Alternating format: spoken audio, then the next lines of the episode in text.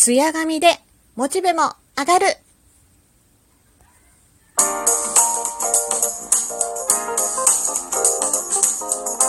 よりのねえこれってどうなの？どうも、ひよりです。いかがお過ごしですか？この番組は私ひよりが、これってどうなのって思う日常の些細なことを、個人の独断と偏見で、ゆるーくお話しする番組です。まずは、いただいたお便りを紹介したいと思います。はい。えー、タスクなりさんよりお便りいただいてます。タスクなりさんお便りありがとうございます。イェイふんふん。ひよりさん、お酒飲みすぎると喉が枯れるのはそういうことなんですね。お水をたくさん飲んで、冬場はマスクをつけて寝ようと思いました。最近はマスクを湿らせて濡れマスクで寝ている人もいるらしいですね。いつもありがとうございます。ってことでね。はい。あの、タスクナイさん、本当にお便りありがとうございます。イェイそう。まあ、雑学ありがとうございますということでね。はい。そうなんですね。あの、昨日私も思ったんですけど、喉が痛くなる原因にね、お酒の飲みすぎっていうのをちゃんとした根拠があったんだなと思いました。そう。確かに冬場のね、乾燥に備えて、こう、濡れマスクとかで中にね、あの、なんていう、シートとか入れられるタイプのものもあるし、マスクつけて寝るのは結構ね、されてる方もいると思います。はい。喉ぜひぜひ、タスクネリさんも皆さんもお気をつけください。はい。ということでね、あの、他のギフトもたくさんいただいております。いつも本当にありがとうございます。メンマさん、ハコさんもありがとうね。ってなことで、今日のお話。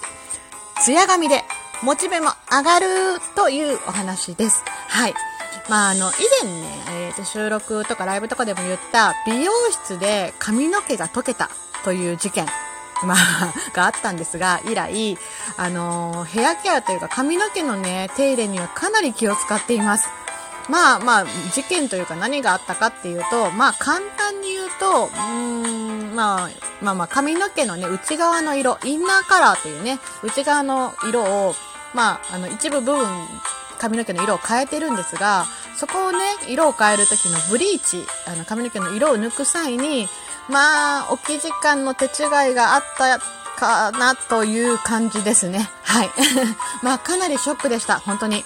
で、美容室の後に、まあ、自宅でね、シャンプーした時の、あのーなんだろう、シャンプーした直後の髪の毛を触った時に、綿菓子のような、え、蚕の眉のような感触の自分の髪の毛、そのブリーチしてる部分の。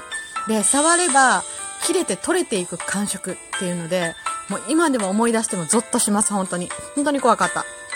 ね、今まで一度も美容室にね、やり直し、美容師さんにね、やり直してほしいとか言ったことないんですが、もうやり直しできない状態なのはもう自分でも理解できていたので、まあ、今後どうしたらいいのかという相談をしに行きました。で、まあ、結果ね、あの、まあ、お詫びというか、できることをさせてほしいということを言っていただいて、まあ、できる限りの処置と、まあ、専用のシャンプーとトリートメントをね、持って帰ってくださいということでいただきました。まあ、でもさ、なんか、その後なんだけど、まあ、美容室で髪の毛触ってもらうのが、実際ちょっと怖くなってしまって、決して、なんていうのかな、あの、うん、簡易的な美容室でも全然ないし、すごくちゃんとした美容室だったので、それだけにやっぱりちょっとショックも大きくて、うーん、なんとなく気持ち的になーっていう感じでした。で、まあ、最初ほどじゃないけど、髪の毛ね。今でも、あの、シャンプーの後、後の濡れた髪の毛のね、ブリーチしてるその部分は、やっぱり少し引っ張るだけで切れるところが結構あります。なんか細いね、ゴムみたいな感じで、こう、切れるっていうか、プチって切れるんじゃなくて、伸びるんですよ。伸びて、つるんって取れ、つるんって切れるんですよ。そう。なんか、それがね、まだ続いてるって感じです。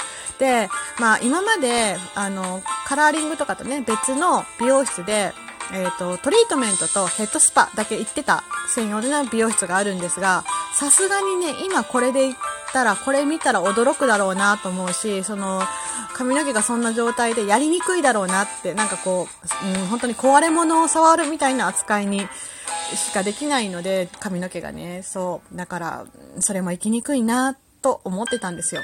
で、まあ、髪の毛が溶けた事件以来、あのーまあ、その、例の、の県の美容室には、あれ以来行ってないんですよね。で、どうしようかなとは思ってるんですけど、いや、多分ね、今でもこんな状態で髪の毛がま、取れていくっていうのにびっくりされるんじゃないかなと思うし、まあ、またもう一回ね、お詫びとして髪の毛のね、あの、補修とかトリートメントしてもらったりとか、シャンプー持って帰ってくださいって言われるのもね、なんか心苦しいなと思って。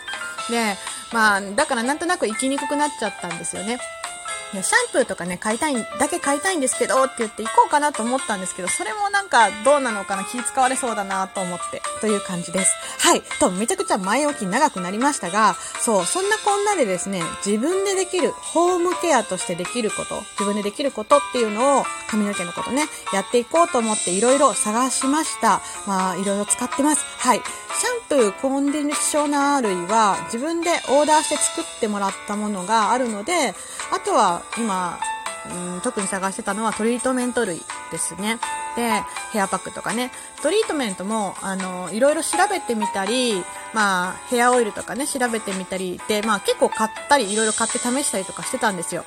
で、なかなかこうね、いろいろ買った中でも、まあ、まあまあいいなとか思うものもあったりとかで、まあそれぞれだったんですけど、まあ今日ね、ツイッターで載せたもので、あ、これ今回良かったなと思うものがありました。はい、出会えました。で、まあ、あのー、他もあるかもしれないんですけどね。な韓国コスメなんですが、ノンウォッシュ、ノンウォッシュヘアパックという、まあ、簡単に言うと、洗い流さないヘアパックです。はい。洗い流さないトリートメントって感じ。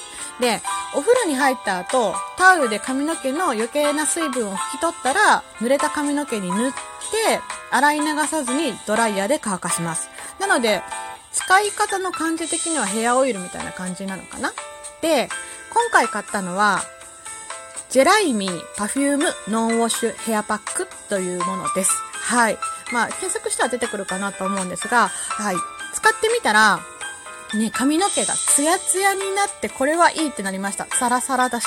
うん。ね、もちろん人によって合う合わないとは思うんですが、今回買ったジュライミーさんのやつはすごい良かったです。はい。で、私の場合は、まあ、髪の毛にも合うし、それに、これまあ、この、えー、商品って、本来香りがいいって、香りがいい香りだっていうことで人気になったものなんですけど、そのね、匂いがいいっていうのもテンション上がります。名前にね、こう、パフュームノンウォッシュヘアパックっていうね、パフュームという言葉が入っているだけに、あのー、香水を選ぶようにね、好きな香りを選べるっていうもので、えー、現在ある中で7つの種類が、7つの香りの種類があります。で、私は今回、ローズリリーという香りにしました。で、香りの種類も、なんかどんなものが入ってるかちゃんと書いてあって、ローズリリーと私が購入したやつは、えっ、ー、と、トップ、最初に香る匂いね、トップノートって言われる香る匂いが、ピーチレモン。ちょっと甘、甘酸っぱかな。で、ミドルって、まあ、中くらいに香る、あの、中くらいの時に香るもの。ジャスミン、それがジャスミンローズ。で、ベースがサンダルウッドとされてました。で、あの、香水と同じく、まあ、最初にファって香る匂いと、中ぐらいになって香る匂いと最後までしっかり残る匂いっていうのがトップ、ミドル、ベースってあるんですけど、これもね、どんなものが入ってるのか書いてあったので想像しやすかったです。はい。で、あのー、髪の毛のね、問題は私にとってとても深刻だったので、今回のこの購入品はテンションが上がりました。イエイっていう感じですね。はい。で、今ね、直接韓国に買いに行けないので、私は主に9点というサイトで海外コスメを購入しています。今まではね、買いに行ってたんですけど。うん。で、海外からの発送なので、到着までにね、少し時間がかかったりっていうことはあります。はい。あの、発送されてからも若干日にちかかったりすることもあります。ね、でもね、やっぱりお気に入りのものを見つけられた時は嬉しい。うん。今日はいい感じっていうことでね。はい。ってなことで、今日のお話、ツヤ髪でモチベも上がるというね、私のモチベーションも上がるよっていうお話をしてみました。最後まで聞いてくださってありがとうございます。ではまた、明日の配信でいつものようにお会いしましょう。ではではでは、また。じゃあねー。ひよりでした。